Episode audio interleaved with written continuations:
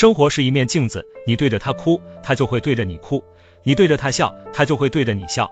人生漫漫，难免会有波澜，意外和挫折，有的是突如其来，有的是如约而至，让我们落魄、失去，甚至负债累累。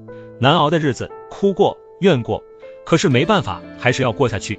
已经难以喘息，别再为难自己，耿耿于怀，于事无补，试着跟生活和解。想开了就是快乐，想不开就是痛苦。想不开的时候，没人会感同身受，要自己哄自己，把自己哄明白，就想开了。哄自己就是找理由，不是为了失败，而是找到活着的勇气。找不到安慰的理由，那就找借口，连借口都没有，就喊一声加油。请相信，山重水复疑无路，柳暗花明又一村。请相信，没有过不去的坎，只要坦然去承担，扛过去了就是风轻云淡，熬着熬着就看到曙光。把无可奈何化作坚定，低谷期砥砺前行。深呼吸一下，再努力挣扎。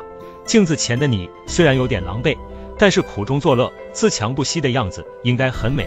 再苦再难也要坚强，加油吧！